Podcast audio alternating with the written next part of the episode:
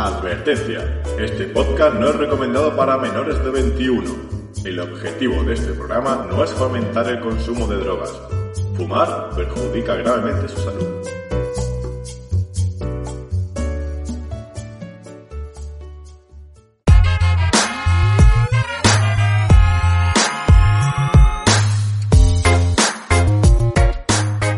A todos los fumaporro. A los marihuanos, Los hippies fumapasto. A los fans del canuto, Los del canardo. los del piti y los del porrillo. A todos los que le rezan a la María de Juana o a la iguana Mary. A todos esos que besan cigarrillos de la risa, se acuestan con los pactos del diablo o se la dan internacional diciendo Yo A todos esos les decimos que se preparen. porque son las 4 y 20. Y tenemos el porro listo.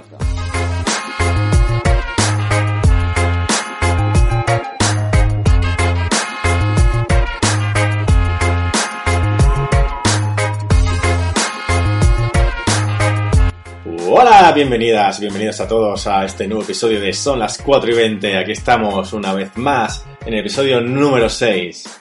Bueno, y, y, que os preguntaréis, ¿qué tenemos hoy para comer? Pues bien, chavales, hoy tenemos cosas frescas, cosas lindas, porque vamos a traer cositas de Granada, de mi tierra. Porque yo, para quien no lo sepa, soy de aquí de Granada, una ciudad de Andalucía que tenemos de todo. Tenemos gazpacho, flamenco, sol, un clima. ¡Oh! ¿Qué clima tenemos aquí? O sea, mm, todos los que seáis del norte de Europa tenéis una envidia de cojones que venís aquí todos los veranos. Eh, y todo lo demás que no conocéis Andalucía, tenéis que venir prácticamente porque esto es una maravilla. Luego, gracias a este sol que tenemos tan rico, se puede cultivar de todo. Y entre todo, digo todo. Y ahí está la marihuana. Porque corre el rumor de que aquí en Granada la marihuana que se, que se cultiva aquí se va directamente allá a Holanda. O sea, eso dicen las malas lenguas y si el río suena es que agua lleva. Y la que se suele plantar aquí es la Black Widow y la White Widow. Pero están muy, muy mezcladas entre ellas y no se sabe muy bien. También escuchará una cosita que te he traído súper graciosa para partirte el ojete mientras te echas el porrete. Y hemos entrevistado a David García, el niño del vecino. Pero yo te contaré de él un poquito más adelante. Y volviendo a la flor del día, hoy hemos traído a Black Widow y White Widow, pero que aquí en Granada son comúnmente conocidas como Widow. Y para hablar de la flor del día, también tenemos a Vicky Borland. ¿Qué tal? Bienvenida. ¿Qué tal? ¿Cómo estás? ¿Todo bien? Muy Hola bien. a todos. Hola, se los saludo a todos. Qué eh, loco eso que dijiste de la mezcla de Black Widow y White Widow. Y es súper Sí. raro. A mí, como vamos a decirlo al principio, como Giri, mm, me ha costado entender un poco cuál es la diferencia. Después cuando uno va a una asociación ya sabe que va y elige y busca el bote. tomando, claro. Claro, pero sí la diferencia, ya no sé, decime vos cuál es la que uno consigue por ahí, entre Yo- comillas, por ahí, por el, el andar, El no vamos a andar. decir dónde. Pero, ¿qué es lo que, qué pasa con esa? Yo es que personalmente no sé decirte porque yo tengo un problema y es que aquí en Granada, pues la gente no hay mucha cultura del cannabis, ¿vale? Y la llamaban simplemente Widow. tal Claro, cual suena. Y yo pensaba que era Widow de Weed, ¿vale? Llamaban así. Entonces cuando la gente me with, oh, claro. Claro, yo pensaba que era eso. Pero luego me decía, es que aquí la Widow es muy fuerte. Y diciendo, joder, que yo soy entendido de esta mierda y me están pillando los catetas de aquí de Granada que no saben lo que están fumando. Claro, es que es muy común, por ahí me pasaba a mí que cuando vas a comprar algún lugar, bueno, a conseguirla, lo que sea, Sí, Eh, adquirirla, adquirirla. Em, lo que sea que, que, digo, algún amigo o, o mismo, bueno, vamos a hablar de que hay algunos países que es legal comprar semillas para el cultivo, así que de última, si uno elige cultivar, sabe lo que está haciendo, ¿no? Pero lo que pasa es- generalmente es que uno no sabe lo que, lo que adquiere. Lo que toma, y, sí. y todos te dicen que es fuerte y todos te dicen que obviamente le pongas un poquito de tabaco, como siempre acá en Europa. Y, y, lo, y entendí un poco el concepto del tabaco gracias a la Widow aquí en Granada, porque me encontré con una, con una cepa fuerte, fuerte de verdad. Sí, y acá, La Widow por lo menos fuerte. claro, y, y digo, es índica, es, es sativa porque con tanta híbrida, Es que ahí está la cosa, porque la White Widow sí es, muy, es más sativa, en ese aspecto te deja más enérgico, sí, pero la Black Widow es más relajante, más índica. Entonces ahí está el problema de, de- de la hibridación que hemos comentado antes, que hay tanta ya mezcla que no se sabe muy bien cuál es cuál. Sí, igual lo importante para mí es por ejemplo, de la más conocida de la White, que es esta sativa, que esta mezcla que queda siendo más sativa que, que indica, Sí. es es- esta mezcla de, de, de la cruza brasileña con, supongo que con otra, con otra cepa india, Una- eh, de la India. de la India, del sur, Sí, eso es lo que estaba viendo. Y que generalmente como pues se llama White Widow porque tiene una resina tan blanca y tan potente, pegadísima al Mm. cogollo. Sí, que, que parece que parece que esa es como de las más potentes. Claro, Yo creo que esa es un poco la que la que se más se Sí. debe la que más se asimila. experimentar en Granada, porque de la Black ya ni se conoce tanto, es como que ya quedó, me parece un poco en el olvido. Y me parece que debe ser, ya hablaremos igual Puede ser, sí. pero eh, eh, fue difícil averiguar exactamente cuál porque a mí no me gusta de repente hablar de, tan, de, de híbridas como una única Widow. No, no lo voy a creer, no le voy a mentir a la gente, claro. Entonces, no sé, pero sí que vamos a ponerle, a- para nosotros tiene que ser with O y ya está, lo que vos creías. Nuestra Widow. claro. Y de última, dejarla en una, en una de las cepas más potentes. El mensaje en el podcast, viejo. mensajito. No ya está, porque es Se casero y, además hay más cosas en la mesa de las que no, no, no, que no quisiéramos declarar. Está muy Así bien. que, Está muy ordenadita la mesa, ¿eh? eso hay que decirlo. en fin, pero bueno, lo que sí considero de la mm, Widow que generalmente Sí. se encuentra en Granada es que es muy fuerte, que varios aquí granadinos me han dicho, entendemos que tú no lo fumes con, con tabaco, que lo fumes verde, solamente puro, Sí, pero tía, yo no quiero quedar idiota, me han, me han dicho. Sí, aquí es que en Granada, bueno, en España se fuma, eh, el cannabis se fuma con tabaco. Yo personalmente no lo hago, yo siempre fumo verde, porque así experimentas todos los sabores, todos los aromas y todas las mm, sustancias que te pueda dar. Pero bueno, cada uno hace lo que quiere. ¿Qué opinamos acerca de qué se le puede decir a, a los que nos están escuchando de los efectos de la, de la Widow, de la White Widow? Pues mm, a mí, yo la tomé hace un tiempo y no me acuerdo muy bien, pero recuerdo exactamente estar relajado y feliz para poder escuchar un disco de música chulo, por ejemplo, de un Jimi Hendrix. Eso es lo que dice todo el mundo. Eso es lo que dice la gente con la Widow. Dicen que se van a la cama, pero que no se duermen, como que es súper mental y que se ponen a escuchar un disco. De hecho, hoy me lo dijo Sí. hoy una persona eso de la Widow. Claro, porque como puede estar tan mezclada entre ellas, tenga más sustancias de índica para relajarte, pero te da un efecto psicoactivo Mm. en el que te apetezca pues, estar tumbado y escuchar a Jimi Hendrix o... Sin dudas es una de las de más alto porcentaje de THC. Claro, o sea, eso hay que tenerlo en cuenta. Sí, sí. Y eh, no sé si a, a vos te habrá pasado, pero a mí, de hecho, todo lo contrario. Con la Widow me ha, lejos de relajarme, me ha dejado despierta hasta las 4 o 5 de la mañana, no te miento. En cuarentena fue contraproducente la Widow. No era, no, no tenía otra cosa, eh, no, se, po- no se podía adquirir otra cosa. Pero... Eran tiempos difíciles. Sí, pero fue tremendo. Por momentos era una cosa que relaja, pero eh, en mi experiencia al, a lo largo de todo este tiempo yo elijo quizás mm, otra cepa, no tanto esa, porque es muy fuerte. Y acá en Granada no es lo mismo que en otras partes del mundo. Nadie avisa la, cómo es aquí em, el cannabis. Aquí nadie te avisa. Todos hablan de. Ámsterdam y nadie, di- ni a- nadie te, te cuenta cómo es acá. Efectivamente, todo el mundo mira a Ámsterdam aquí a Europa, pero es que aquí en Andalucía, lo que hemos dicho antes, el clima favorece a ello y hay calidades muy buenas. Y ya hablé en el anterior episodio de la crítica al Bilbo Sí, de- del País Vasco, que también se hace. Es que en esta tierra se hace de todo, maravilla. La verdad que sí.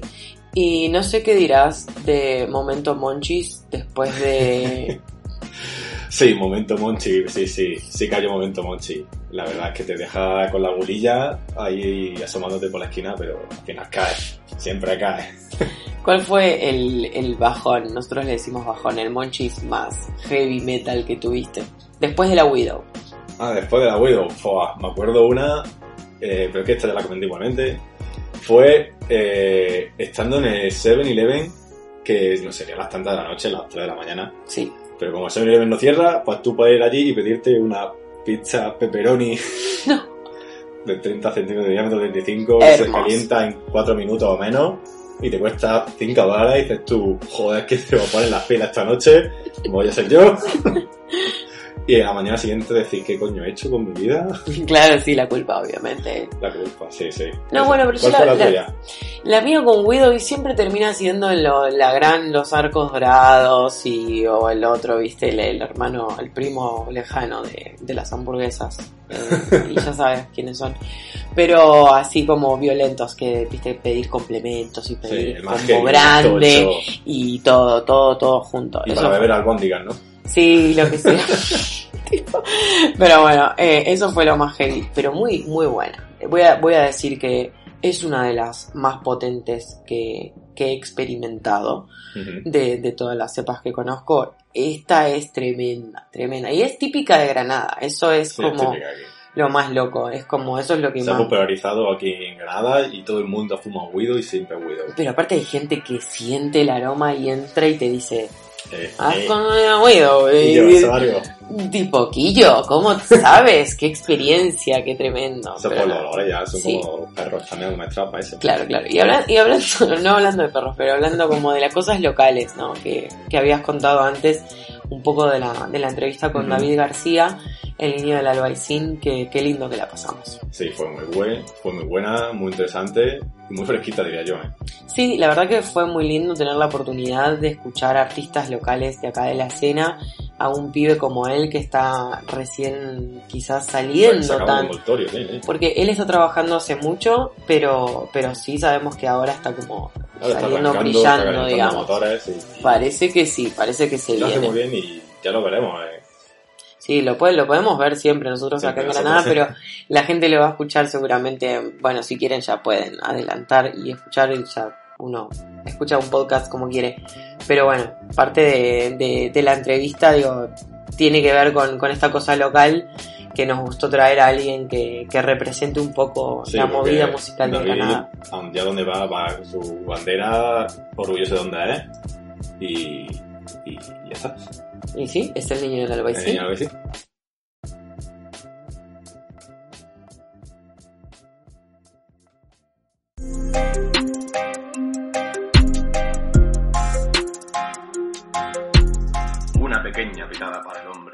la mujer. Un gran paso para liberar la cabeza. Son las 4.20. Y tenemos el porro listo.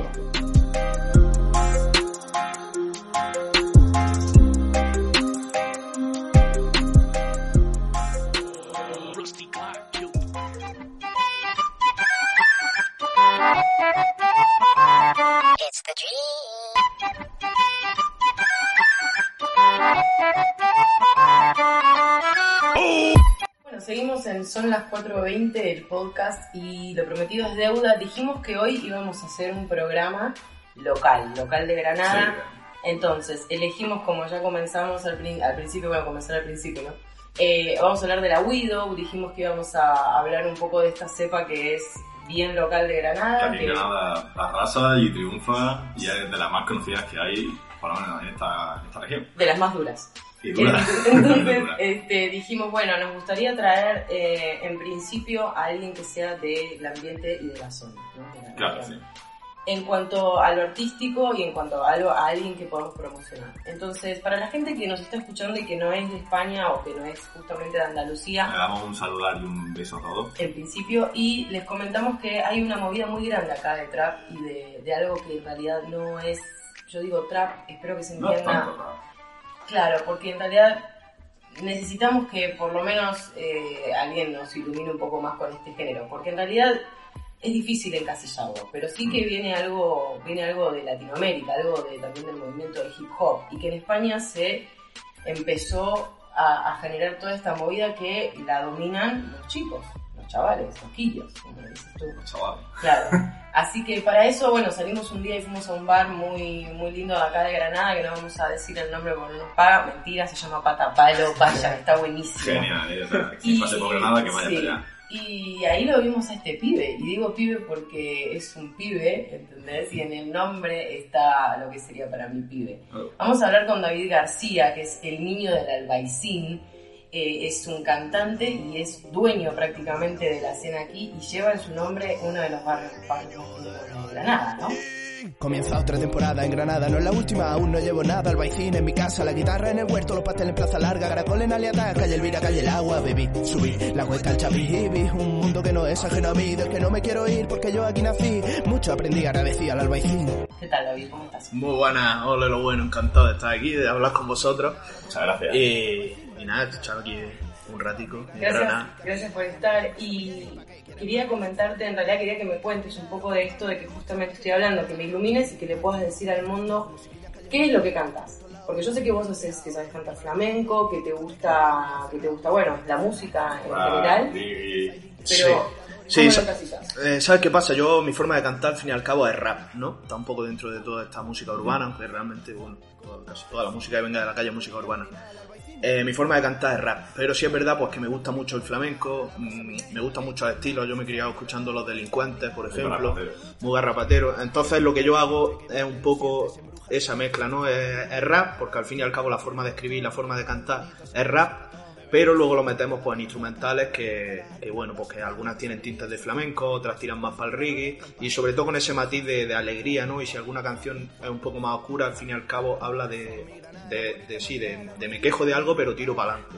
¿Sabes? Entonces mi forma es eso, es rap, pero con, con la alegría del flamenco, con ese rollito más sí, y además casa muy bien el, el rap con, con otros estilos, por ejemplo, como he dicho antes, con el reggae y algo, una combinación muy, muy, muy sorprendente porque no. Sí, Aquí claro, a nivel son- nacional no se ve mucho. Quizá pueda sonar un poco, un poco distinto por eso, ¿no? Hay, después hay raperos de rap, puristas del rap, que dicen, guau, eso no es rap, ¿sabes? O puristas del flamenco, que evidentemente eso no es flamenco. Por eso es lo guay, ¿no? Que, que haya Claro. chocado, que choque y que sea esa mezcla un poco nueva, ¿no? Rap, pero más alegre, más, más eso. Y luego, pues, las instrumentales, pues, son los tintos de reggae, meter guitarras, meter, meter ese rollo, incluso temas con, con instrumentos grabados, ¿no? Que es rap, pero no es todo producido con sample y con tal. Tenemos eso.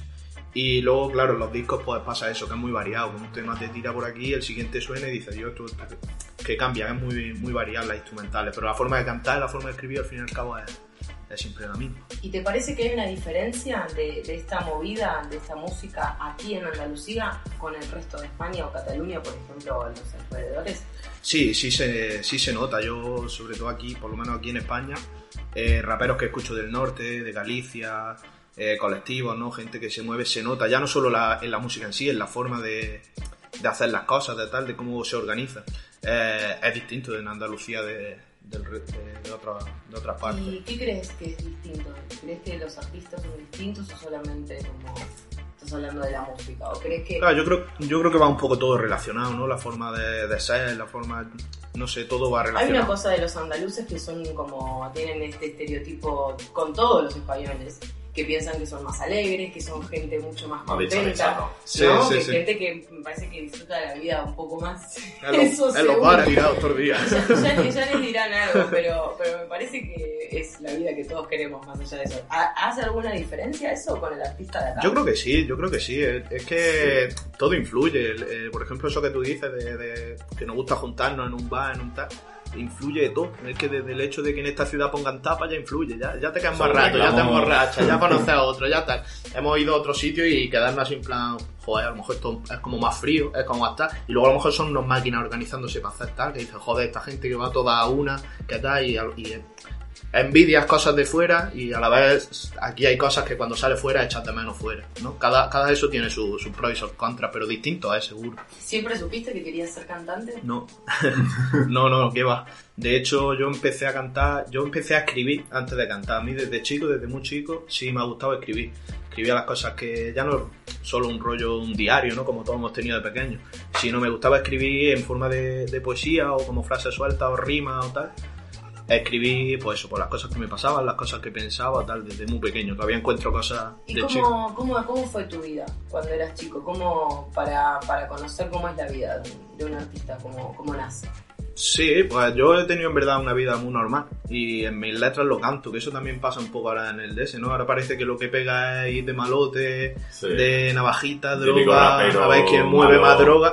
Y, y yo no, no he tenido esa vida, yo he tenido unos padres que me han querido como, como lo más grande Sí, yo te- y entonces, ¿cómo? Perdón, te, te iba a decir, te criaste aquí en Albaicín y No. en Torremolinos. Me crié en, En Roquetas de Mar. Eso, Yo, el, Roquetas el colegio lo hice en Roquetas de Mar, en Almería. Yo nací aquí en Granada. Ajá. Mi padre, mi madre del, en el Albaicín, mi padre en la Alpujarra de Granada. Una combinación, ¿eh? Todo de, Mal, mal, mal, mal sitio, ¿eh? Muy mal sitio todo. De Granada. Y, pero sí es verdad eso, que después nos fuimos a Roquetas de Mar, Almería. Mm. Y yo el colegio, el instituto y tal lo hice, lo hice allí. Después me vine cuando empecé la carrera y ya me quedé aquí.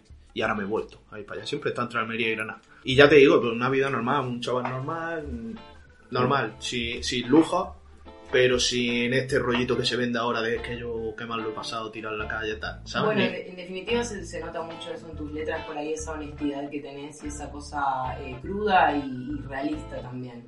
Ujú. Eh, y se nota mucho el tema de esta, de esta felicidad que traes, esta alegría.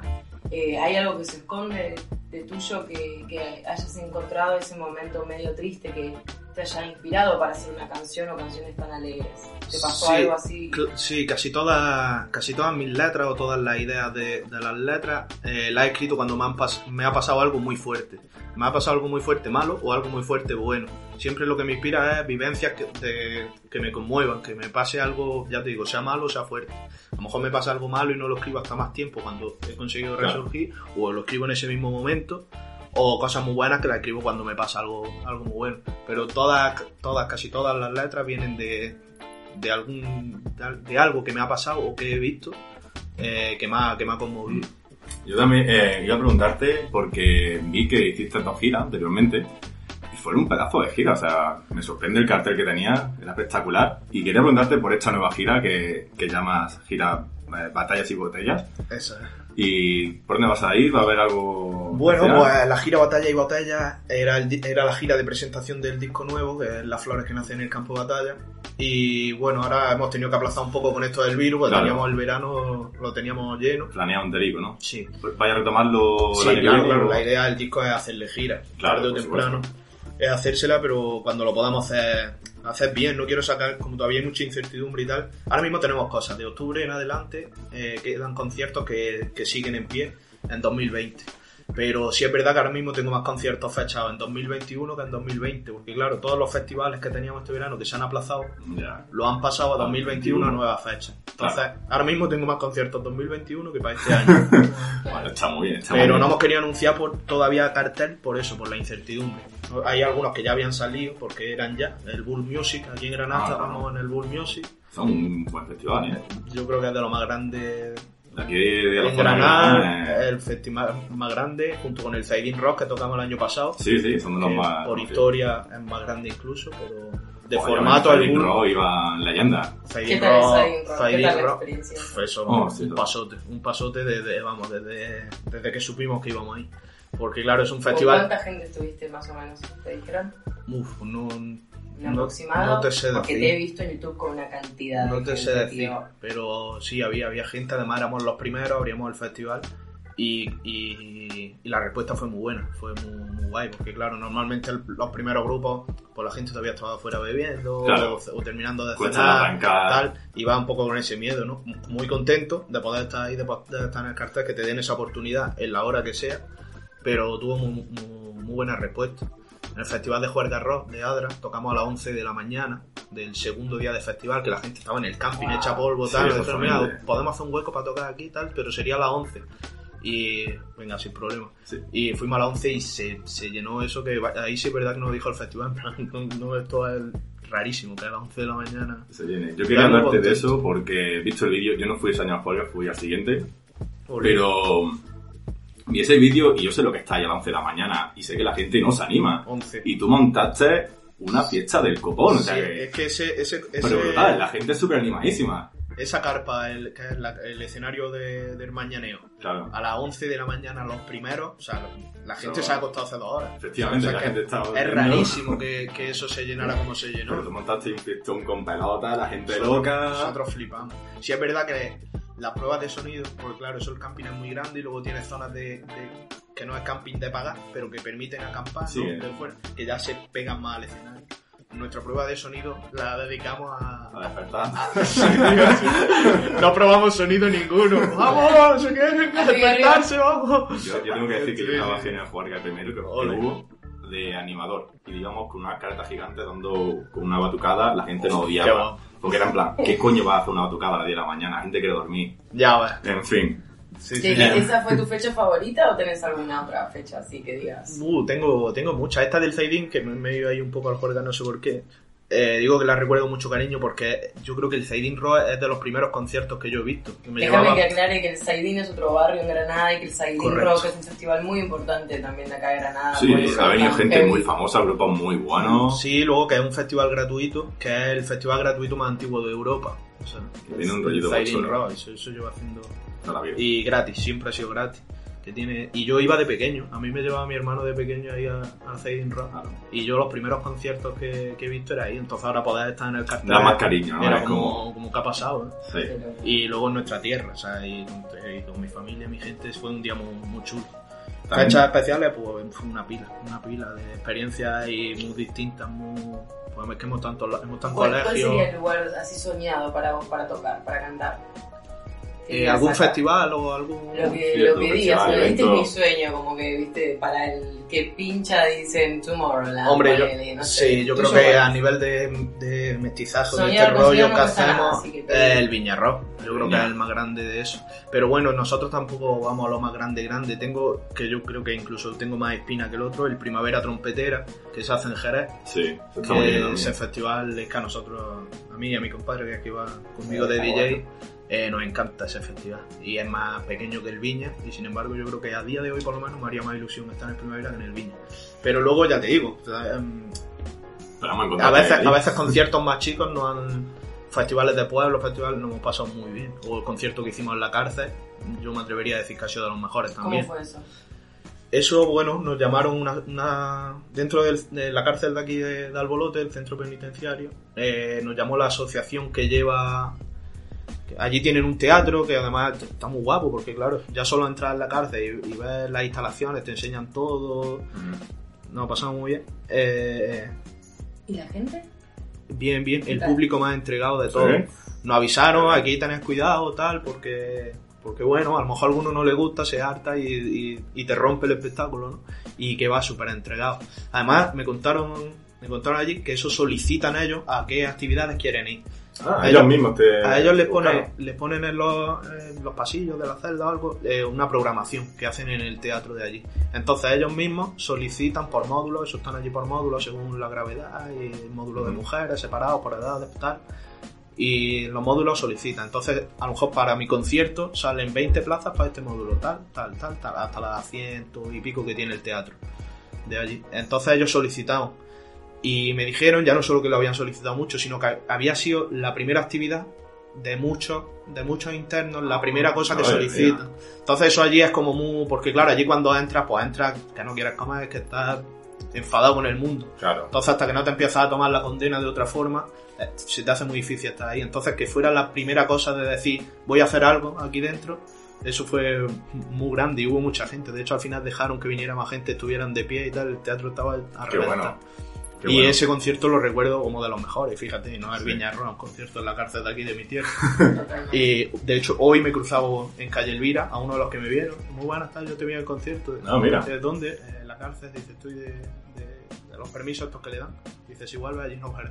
Ay, espero Sí, que no, no. espero que ninguno de los dos. Bueno. Pues quería preguntarte también una cosilla acerca de tu disco y tus canciones. Eh, ¿Por qué en algunas canciones hay un elefante? Es algo que a mí me intriga mucho. el, es el símbolo de mi productor. Sí, ¿no? Él- él- es como su ¿Cómo se llama firma, tu productor? eh, Vic Quilombo, es argentino, él está allí en Almería y, y es como su, como su firma, en las instrumentales, en la música, en tal. Ujú. Él siempre pone eso, o al principio o al final. ¿Dónde lo podemos encontrar a Vic Quilombo? Tiene Instagram, me imagino, o algo. Sí, sí, claro, él está en todas las redes sociales. Después, al igual, al final te vamos a pedir Sí. que nos pases toda la info, pero para nombrarlo ahora, Big Quilombo. Big Como Quilombo. Quilombo. Correcto. Claro. Y él está, está en Instagram y sobre todo en YouTube, que es donde él sube su plataforma y él muestra su trabajo y demás. Quilombo Produce con K. ¿no? Con K. Sí, que en realidad no, Quilombo es con Q. Nosotros le decimos como Quilombo es Big de grande y Sí. Quilombo una fiesta, una fiesta. Sí. Eh, me- también me parece genial lo que ha hecho porque recuerdo que en alguna canción dices o denuncias que en esta época la gente dice que no tienes que vender discos físicos, que no se venden porque es streaming y me parece genial la idea que has tenido de este segundo disco eh, colaborar con niños en las pinturas para sacar una portada y así que la gente si quiere tener un diseño suyo exclusivo, tener que comprar su disco, es una idea Y genial. que parezca un vinilo. Y que parezca un vinilo, también Sí. es algo, un toque súper chulo. ¿Cómo se te ocurrió eso? Muy contento con el formato físico y con el niño de las pinturas. Pues el niño de las pinturas, pues bueno, tiene toda, todo Granada, la zona del Realejo, es otro barrio, eh, está lleno de pinturas suyas. Y, y mi hermano y yo, pues desde pequeños nos flipábamos con, la- con las pinturas. Son muy bonitas, Desde muy chicos, de ir con el coche con mi padre y hacer que se pare, nada más que para quedarnos mirando, nos encantaba. Y bueno, yo tenía ahí la esa, algún día me tenía que hacer un diseño para algo, para lo que sea, para tal, para... Y para el disco este, pues se me ocurrió, le mandé un mensaje, tal. Él me- conocía, ya me, Ah, me seguía también. Así, niños, "Eh, ¿no? tal". Sí, porque en el, en el videoclip de Found Me Granada hay una toma que, que me la hice en un graffiti suyo. O sea, en un graffiti Sí. suyo detrás. Dice, claro, si yo te conozco, tal, el chaval de Me Granada, y esto. Después teníamos en común una persona un pueblo, en fin. Sé que Granada es muy pequeña también. Hicimos ahí eso y le conté, fui, me invitó a su taller. Claro, yo pensaba que no me iba ni a leer, realmente. Y que va, que va, es, es es muy, muy cercano, es un, pedazo de artista y un pedazo de persona. Me invitó a su taller, le conté la idea, el título, del, el título del disco, el por qué era eso. Y luego le dejé mucha libertad, que no es que yo le dijera, hazme a mí de pequeño con una regadera, con tal. Yo sí le dije que quería salir yo de pequeño y me pidió fotos mías de chico, le mandé una pila. Y, Ah, o sea que el chico que aparece eres tú de... Claro, de claro, soy yo de pequeño. bueno. De hecho, está. Algún día los, lo, lo tengo que subir. Subir la foto del. Porque está clavado. El- la, foto original y lo que está hizo clavado, la cara. Luego, claro, soy yo de pequeño como de ahora. Salgo con, con la Con la camisa, con las gafas, con Sí, el anillo. Nos gustaría que nos mandes una foto para ver la realidad y que la Sí, subas sí. a Instagram. Sí, subir las dos. Las Dale, dos por porque favor. La, la clavado, la clavado. Pero eso, que yo le dejé mucha libertad. Yo le conté el por qué había elegido ese título. Y él, y él hizo eso. De hecho, todo. lo- al final hizo todo. Hizo lo de dentro, el interior de, Mm. Del disco, el libreto, los fondos del libreto. Todo está hecho por él a mano. Qué maravilla, qué bonito. Y mm, así también, por última puntilla que te quiero decir, dentro de este segundo disco, eh, se llama la... Las flores que nacen en el campo de batalla. Esa es. Que lo diga él es otra cosa. Claro, decir, ¿eh? si lo digo yo tampoco era tan Yo bien. también hago, yo dejo que el otro lo diga. Me gusta que lo titule. No, no solamente porque, viste, como, como, no sé, como locutora, como lo que sea, como productora, siempre este el miedo a decir algo mal, pero siempre Claro. suena mejor si lo dice. Si lo Efectivamente. dice así. Pues en este último disco tuyo tenías canciones muy chulas, de hecho la de Andalucía es la segunda más, más famosa y popular que tiene, también está muy chula, pero me quiero centrar en otra, en la de los 90. Ajá. Porque- por- sí, sí. Porque básicamente es mi infancia, o sea, es lo que todos hemos hecho de pequeño, las peleas con los abuelos de... Correcto. Te meter una hostia, te vas a quedar quieto, ¿qué Correcto. había hecho ya? No sé qué, me Correcto. tenéis harto. Y, y era como decir, hostia, es verdad, eso es lo que nosotros hacíamos aquí, en los barrios, jugando con los niños, y me parece muy chulo que hables de eso, porque tampoco hay tantas canciones que te indiquen esas cosas. Sí. Ni el estar tan separado de las redes sociales como ahora. Claro, esa canción es- viene al pelo con la pregunta de, de antes que me, que me decías de, de cómo ha sido de pequeño, ¿no? Esa, esa canción. Eso, Claro. eso sí. Eso está inspirado en Roqueta, en, la casa en la que vivíamos, que no es la que ahora tienen mis padres, es la que vivíamos cuando yo hice el colegio y demás.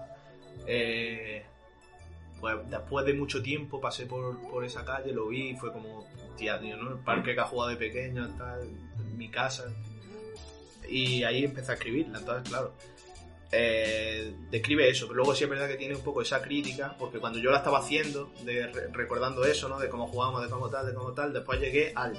Y ahora, tío, los niños de ahora, entonces tiene un poco esa crítica de decir también cómo ha cambiado, ¿no? Antes De- digo eso de decir, vamos a quedar a las 5 echar un fulbito lo que sea. Claro, tío, ahora ya el futbolito es un FIFA en la tablet, ¿eh? Claro. online, conexión máxima y... A ver, y me me hizo mucha gracia también lo de las Total 90, Las Total que yo tampoco las 90, tenía, tenía tío. unas falsas, pero Eso, eso es que lo tenías que tener, si no ya en el es colegio... que da puntos uh, clave que todo, todo chaval o chavala de aquí de, sí, de- el Messenger, de España, el- Messenger, el Counter-Strike... es un repasito a nuestra, a nuestra juventud, me parece Exacto. genial. Todos los Sí. que esos años, de esos años sean de los 90 se sienten identificados, seguro. Y justamente con esto me gustaría saber si tenés algún consejo o algo para decir para todos ellos, porque yo conozco varios eh, que ya están comenzando con, con el rap, muchos que escriben poesía también, que están sumados a esta movida de música urbana que, que la sigue mucha gente. Yo he visto la vez que te fui a ver en Pata Palo, se nota que la gente te sigue, se nota que te gustás, se nota que vos tenés un carisma, se nota que hasta mismo agradeciéndole a tus viejos por estar ahí, como toda una cuestión muy cercana con el otro. ¿Tenés algo para decirle que están todos tan pendientes en esta cosa de la letra, no? Como decías antes, de la cosa más brusca, más Sí. acá estoy yo, de hacerme ver. ¿Tenés algún consejo para esos pibes que están empezando?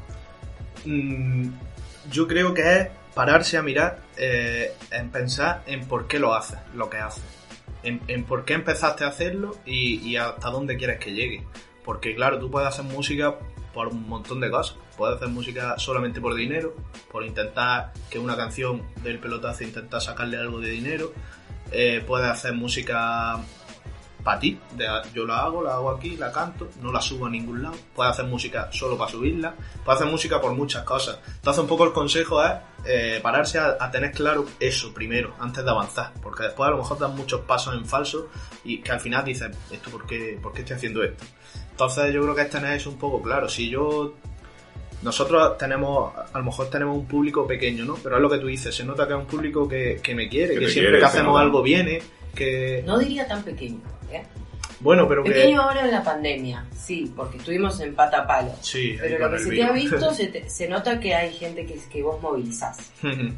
Sí, sí. eh, pero es eso, es lo que te digo, que esa gente ha, ha entendido el, el- el por qué estoy aquí, ¿no? Y, y el agradecer a mis padres, el agradecer a esa gente, a mi equipo, irnos a comer antes todos juntos, eso es... En familia, ¿no? Sí, eh, pero es, es que eso era, eso era antes de, de todo esto. Entonces, ya lo traías, tú ya lo traías de antes. Exacto, yo no sabía que esto iba a pasar, yo no sabía que el Phone Migraine iba a tener 200.000 reproducciones, yo, Pues pega fuerte. entonces, eh, ese vídeo ya me lo hizo esa misma persona. Entonces, eso también mantenerlo. ¿No? Mantener. Todo eso estaba antes. Si algo, si una de las dos cosas tiene que terminar, es la música. Mira, si tenés un Ah, equipo sí. que funciona y que encima son amigos, dale para adelante. Sí, que- si eso se acabara, eh, mm, o sea, si eso se acaba, sé que no va a acabar más. Por la forma en la que lo hemos llevado, ¿no? Entonces, pueden pasar un montón de cosas. ¿Y, y quién te hizo así, de seguro, de confiado, de carismático? ¿Quién te enseñó eso? ¿No? Digo, no sé, así de siempre. O sea, mira, se puso colorado, lo puse colorado el niño del albaicín, pero tengo que decirlo, de verdad, o sea, es como, digo, No sé, yo creo que todos somos una mezcla de, de- de la gente de la que nos rodeamos y de las experiencias, ¿no? Pues imagino que mis padres, mis amigos y las cosas que me han pasado. Soy como soy por las cosas que he vivido y por la gente con la que he tratado. Sí, es verdad que siempre he sido muy abierto, me ha gustado todo y entender y tener empatía. Y Eso también se, refleja en las canciones. tener empatía por todo el mundo. Si ese chaval está en calle Elvira con 14 años robando y vendiendo droga, al- algo habrá detrás. No creo que todo sea culpa suya. Siempre me ha gustado hablar con todo el mundo, eh, en- en- entender para no entender, pensar, escribir lo que pienso, después leerlo y decir qué mierda he puesto aquí, después de un año. Evolucionar, crecer también. ¿cómo te ves de acá a cinco años? ¿Qué, qué proyectos tenés ganas de...? Hombre, yo tengo ganas de seguir, por lo pronto seguir con esto. Hay, hay proyectos.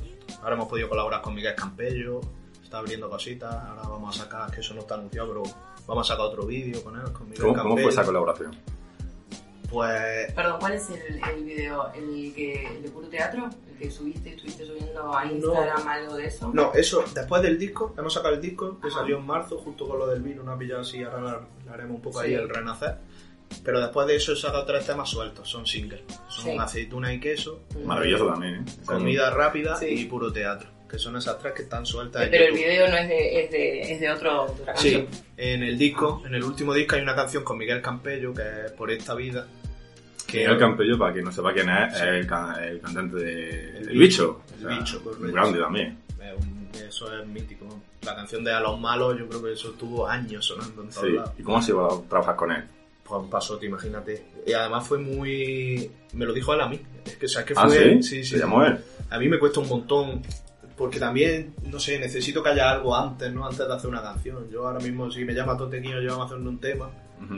o, yo me queda, o si yo se lo dijera de Tote, nos hacemos un tema y me dice sí. Si por un casual, casual me dice sí, que, que escribo, ¿sabes? Que, que Bueno, se vamos a sentarnos, Claro. una cerveza, vamos, ¿sabes? Pues puedo conocer las canciones, pero no. Entonces me gusta un poco eso. Con Miguel Campello coincidí en los camerinos de un festival, en el Solazo Fest, en Ujú. Almería.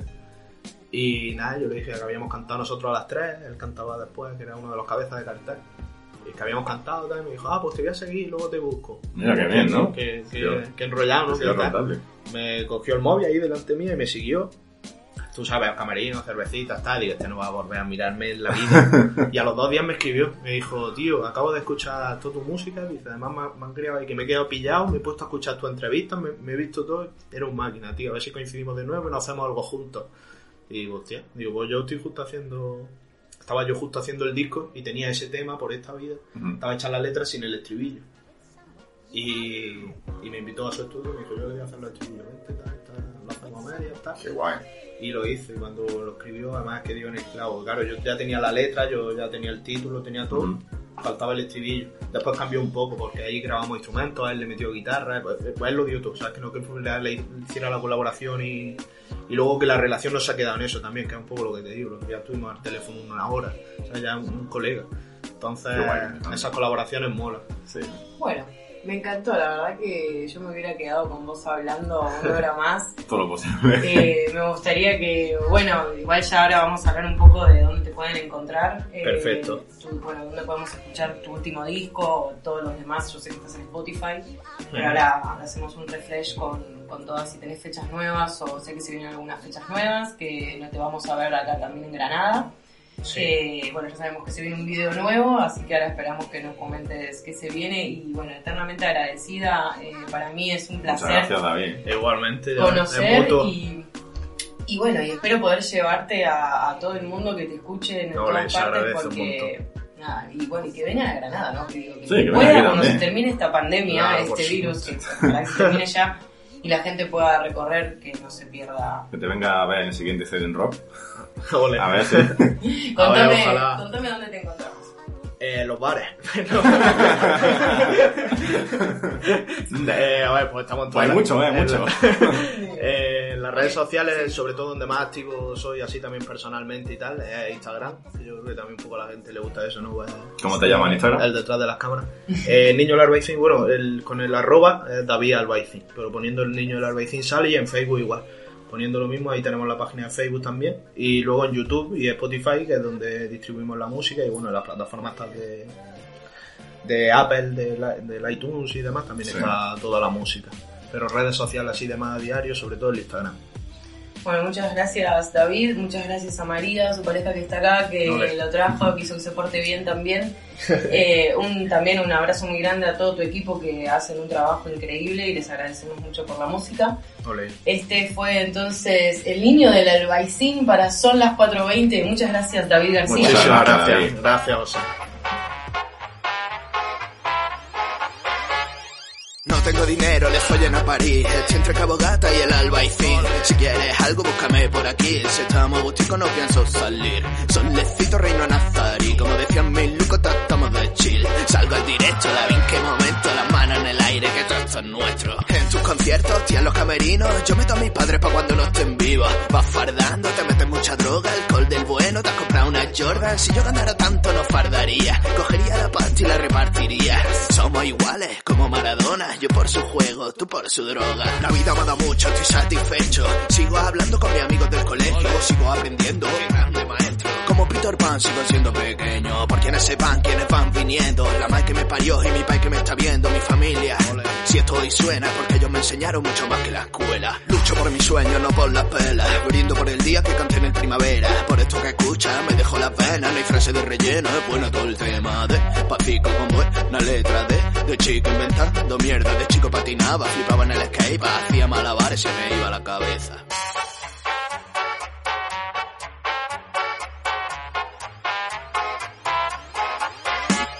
De chico iba al cine, pa' ligar, ahora voy pa' la peli. Solo yo sé qué pasé. ¿Qué coño me cuentas? Si ni Canelita sabe quién conta sus penas. ¿A qué viene el mundo si no es pa' esto? ¿A qué venimos si no cuidamos de lo nuestro? Nunca sabrás si es el último momento. Cuando te despidas, dale un abrazo y un beso. La vida es eso, aceituna y queso. Quiero darle beso, noche de sexo. Ramsay en la base, el niño en el texto. Te pone este tema y te taladra los sesos. Hombre, otra dame una Tengo todo el mono y no se me quita. Vaya cabecita criticándome todo el día. Canté en el Zaidín y se acabó la tontería. Toma, pastilla de goma. Lo más divertido que se ha hecho en la zona. Llora por tu reina mora. No la cuidaste y la echaste de menos ahora. Ahora es otro quien la desviste. No pasa nada, seguro que aprendiste. De aquellos paseos por el paseo de los tristes. Si preguntan por mí, di que no me viste. Al final te lleva lo que viviste con tus colegas y lo que sentiste.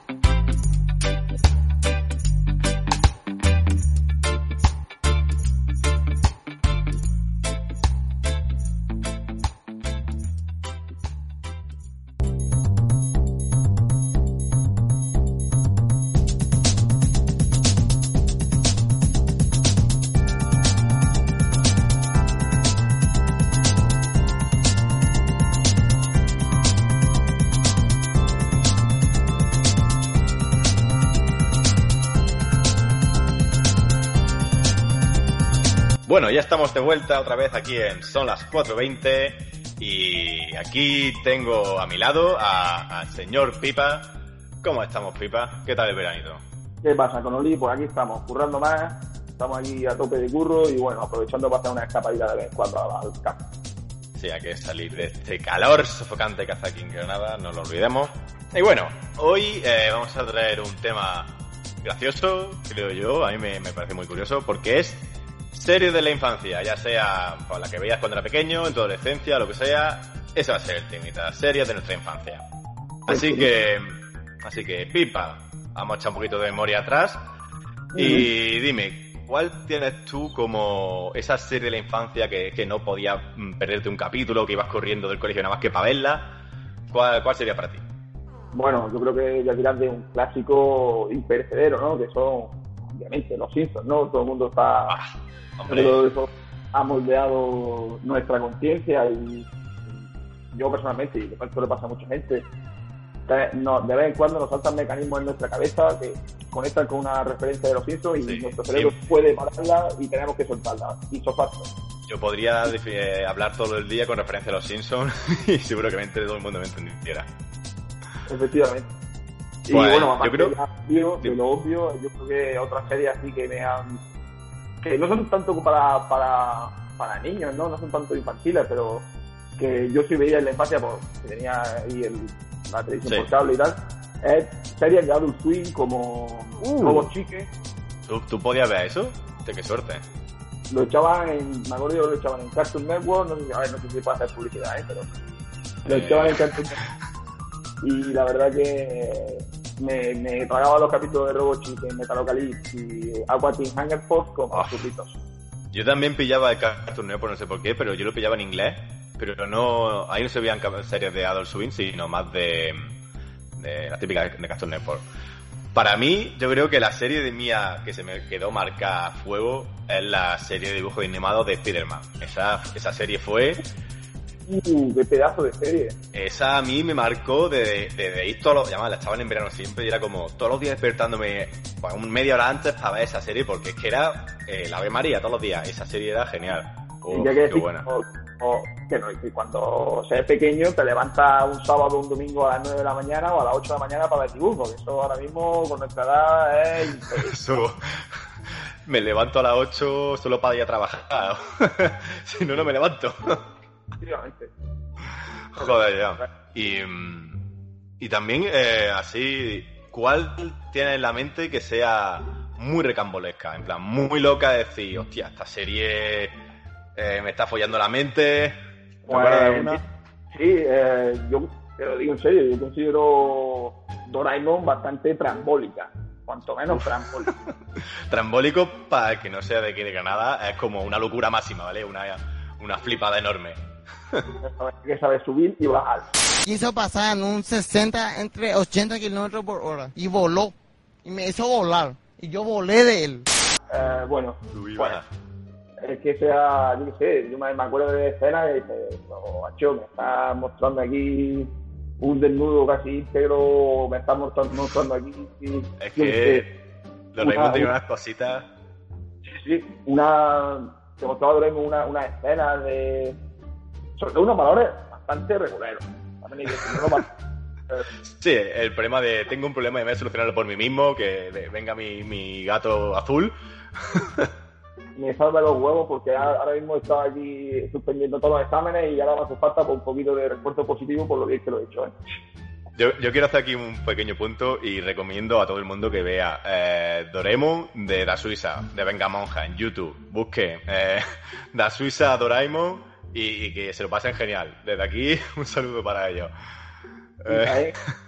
Muy, muy cafetero. El que, se lo, el que tenga nariz a acabas ese vídeo, yo creo que puede considerarse un auténtico campeón o campeona. ¿eh?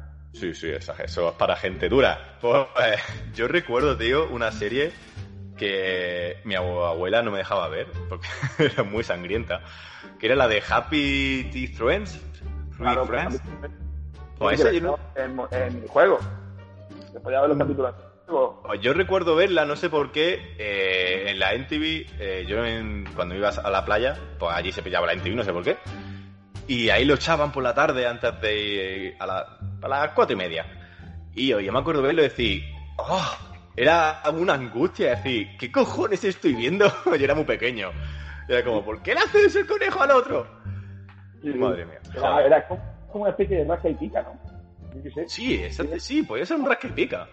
Tiene más o menos ese mismo mood, ese sangre por la sangre, y venga, vamos a cortar aquí miembros, y que sea Podríamos, todo Podríamos decir que los de Happy Tree Friends, como se quiera llamar, eh, se, inspiraron, se inspiraron en Rasca y Pica par- prácticamente, porque el- el- la, la infraestructura, digamos, el esquema de, de conceptual de esa serie es más o menos el mismo que el de Rasca y Pica. Pero está guay, está guay, está muy guay. Yo me acuerdo que lo veía eso en- entre minijuego y minijuego de la página minijuegos, pues me metía un par de capítulos de, de Friends, la verdad. Es verdad. Yo es que yo. Es que en minijuegos salía un montón de mierda, en verdad, ¿eh? te podía encontrar. Pero más mierda te podía encontrar en, en la página web del Rellano. Uf, Esto, eso era ya un fondo oscuro. los albores de internet. ¿eh? Sí, sí, los inicios de esa época. Volviendo a la serie, Pipa, a la serie de infancia. Bueno, aunque esto era la, mismo- la misma época, creo, diría yo. De- ¿Tú qué piensas de la serie de niños de ahora? Porque dentro de cuando ellos tengan nuestra edad dirán, mi serie de la infancia pues era Train, ¿cómo se llama? El tren azul que tiene amigos. ¿El quién? Ah, sí, pero bueno, sí, pues sí, Es a mí, sí, es verdad. Creo que son series ya muy, muy infantiles. Ya estamos hablando de para niños de 5 o 6 años, está tope 8. Pero si te digo la verdad, tío, de las series de hoy en día mm, están muy bien, ¿eh? Están muy, muy bien. Eh, yo conozco un poco la cultura audiovisual porque estoy metido mucho en el mundo de la producción eh, multimedia y tal. Y la verdad que te hacen descubrir una serie, porque eso también se tiene que traducir, te hacen descubrir una serie súper guay. Por ejemplo, esta que es de DC, que tiene a los superhéroes, en plan en versión pequeña, así como pero de superhéroes de Marvel o de DC.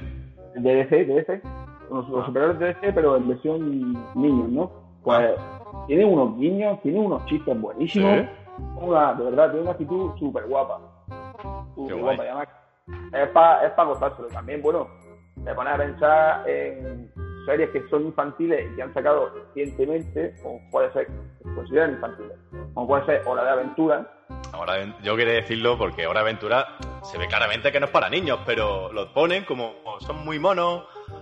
Sí, pero también vale para mí, porque eso, los valores que funcionan son buenísimos y además es a un niño con esa cantidad de colores, con esa cantidad Claro, de, de eh, cosas digamos, que pasan las locas.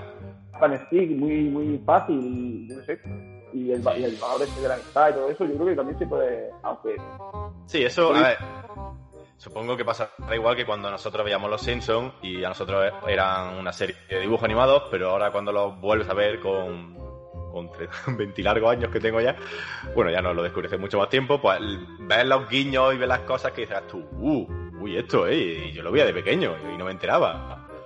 y, te lo gozas, te lo gozas de forma diferente a como te lo gozaba antes. Es una Sí. serie que puede pues yo creo que eso le pasa a los Simpsons y a, y a Hora de Aventura. Sí, Hora de Aventura ya. Es que Hora de Aventura es un caso muy, muy curioso porque como salió hace no mucho, entre comillas, pues los padres se lo ponen a su hijo y lo ven juntos, de hecho, y al padre le gusta y al hijo también. O sea, eso creo que antes no se había... Bueno, sí, se podía dar caso. Pero, Pero, en fin. es que Hora de Aventura, a ver, no sé si, no sé si por, por- me van a fallar las fechas, pero yo creo que Hora de Aventura también ha inspirado a otras series, como puede ser mm, Horas Historias Corrientes o, Sí, eso va a decirte. o la serie esta mm, que trata muy bien el tema del género. Eh, ¿Cómo se llama? Mm, eh, Steve- Steven Universe. Ah, ni idea. Steven Universe es también una pedazo de serie que a lo a lo mejor un poco más infantil que Hora de Aventura o Historias Corrientes, pero es muy agradable de ver y, y ya te digo, trata unos temas bastante maduros desde una perspectiva súper pedagógica.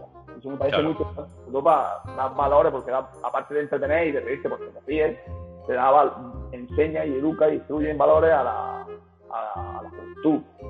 Sí. Qué guay. Sí, sí, coño, está perfecto. Pues mm, ya así para vamos a ir acabando, la última preguntilla. ¿Qué canción de una intro de serie es la que se te queda en la cabeza? Y siempre que la cantas en el karaoke borracho, dices, esa es mi canción, o en una boda, tienes que ponerla. ¿Cuál sería? Lo tengo clarísimo. A ver, no te lo voy a cantar aquí porque si no la audiencia de este podcast va a, a sus- Vamos a perder todos los suscriptores que tenemos. a- me pongo ya que cantar si que la hemos liado, pero ¿eh? ¿Puede ser la que yo también esté pensando? La- para mí es luz, fuego, destrucción.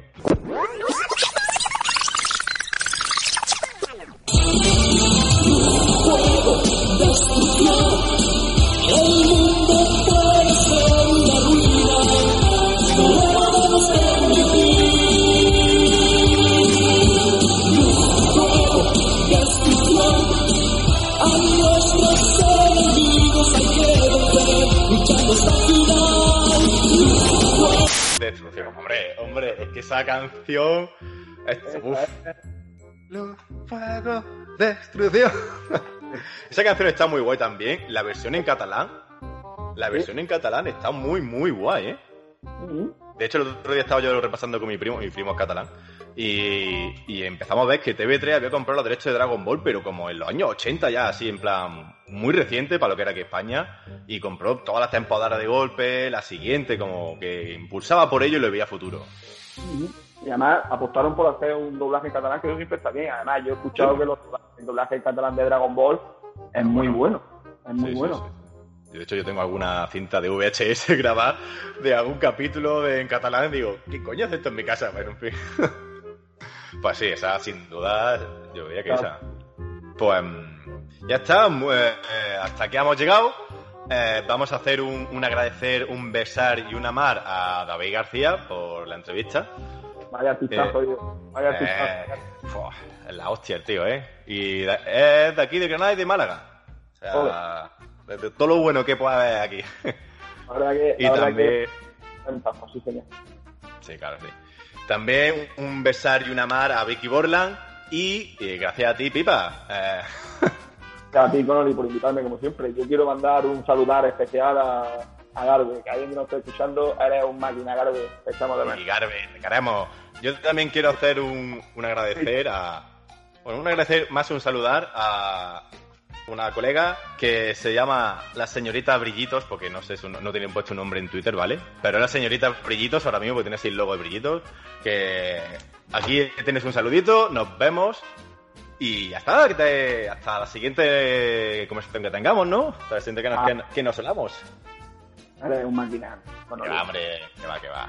Pues ya está. Un besito a todos. Eh, recordad que podéis escribirnos siempre en nuestras redes sociales, eh, que son en Twitter como 420 el podcast, en Instagram como 420 el barra baja podcast y el correo que sería 420 el podcast o... no, mierda. Bien. Uh, Casi, casi lo digo, ¿eh? Casi. pues, eh, Casi lo digo del tirón, que esto nunca me sale. Tío, es que el correo siempre se me olvida. Yo creo que es 420 el podcast arroba gmail.com, pero vamos, vamos a asegurarnos, porque si no, checking. es que tengo tantas cosas en la cabeza, es que, uff, me No, no. soy... No se puede vivir así, así por la vida, Connolly. No, que sabes, es que. Al final, todo eso, todo eso es salud que te quita. Claro, claro. Pues mm, sí, claro, efectivamente, efectivamente, Pipa, sí, se lo había dicho ya. Eh, nuestro correo electrónico es 420elpodcast.gmail.com Y ya está. Pues un besito a todos, os quiero, gracias mil y nos vemos en el siguiente episodio de Son las 420. ¡Chao! Chao. Bueno, Pedri, ¿qué es lo que ha pasado? Venid para acá. A ver, Los niños se salieron hace ratillo. ¿quién ha roto eso? Madre mía, ahora verás. Pero bueno, Voy a dar un guantazo a uno que os voy a sentar ahí en el sillón, no os vaya a mover en todo el día. Venga, entrad para adentro. Ya me estáis cabreando hoy. Anda, venga. Nació en Granada, Albaicín en los 90. Se crió en Roquetas, al lado con las 200. El PP gobernaría, mi país currando todos los días. Para llevar a la casa pan y un plato de comida. Nunca me faltó de nada, era un crío normal. Y como no voy de lo que no soy, ahora dicen que soy especial. Me encantaba jugar, los Reyes Magos venían y me traían todos los juguetes que había pedido y más. No se me va a olvidar, salieron las Total 90 y ya las tenían todas. Yo me tuve que esperar, había que ahorrar, pero en verdad me daba igual. Me conformaba con estar en el salón y ver el sol entrar. madre mía, la ventana de la vecina. Mira todo el cristal. ¿Qué es lo que habéis hecho? Preguntar, ¿con qué la habéis dado? Tú no has ¿Con qué sido. la habéis dado? No. Da, da igual quién haya sido. Hay cosas que vivimos y ya no vuelven. Los niños de ahora no saben lo que se pierden. Hay cosas que vivimos y ya no vuelven. Lo están volviendo tontos, móviles inteligentes. Hay cosas que vivimos y ya no vuelven. Las niñas de ahora no saben lo que se pierden. Hay cosas que vivimos y ya no vuelven. Tira para la calle para jugar como siempre. No existía Instagram ni hacía falta para nada. Tenía un hermano mayor con el que tenía que pelear. Jugando en el pasillo en vez de estudiar. Y si se escuchaba la puerta, a correr que nos pilla mamá. Nos criamos, rebobinando cintas de sopa con un bic en la mano. Con las monty dando vueltas por el barrio. Echando partidos de fútbol en el parque. Nada de portería, una piedra era el palo. O la ventana de la vecina hasta que ella salía. Se liaba boceina, otra pelota perdía. Así todos los días. No existía el WhatsApp. Si quería ver a un amigo iba a tocarle su casa. Calle Portugal 25. Ahí crecí. Los fines de semana para ganar en el Arbaicín. Mi abuela Carmen, mi abuelo Manolo. Aljibe de la vieja. Me acuerdo de todo.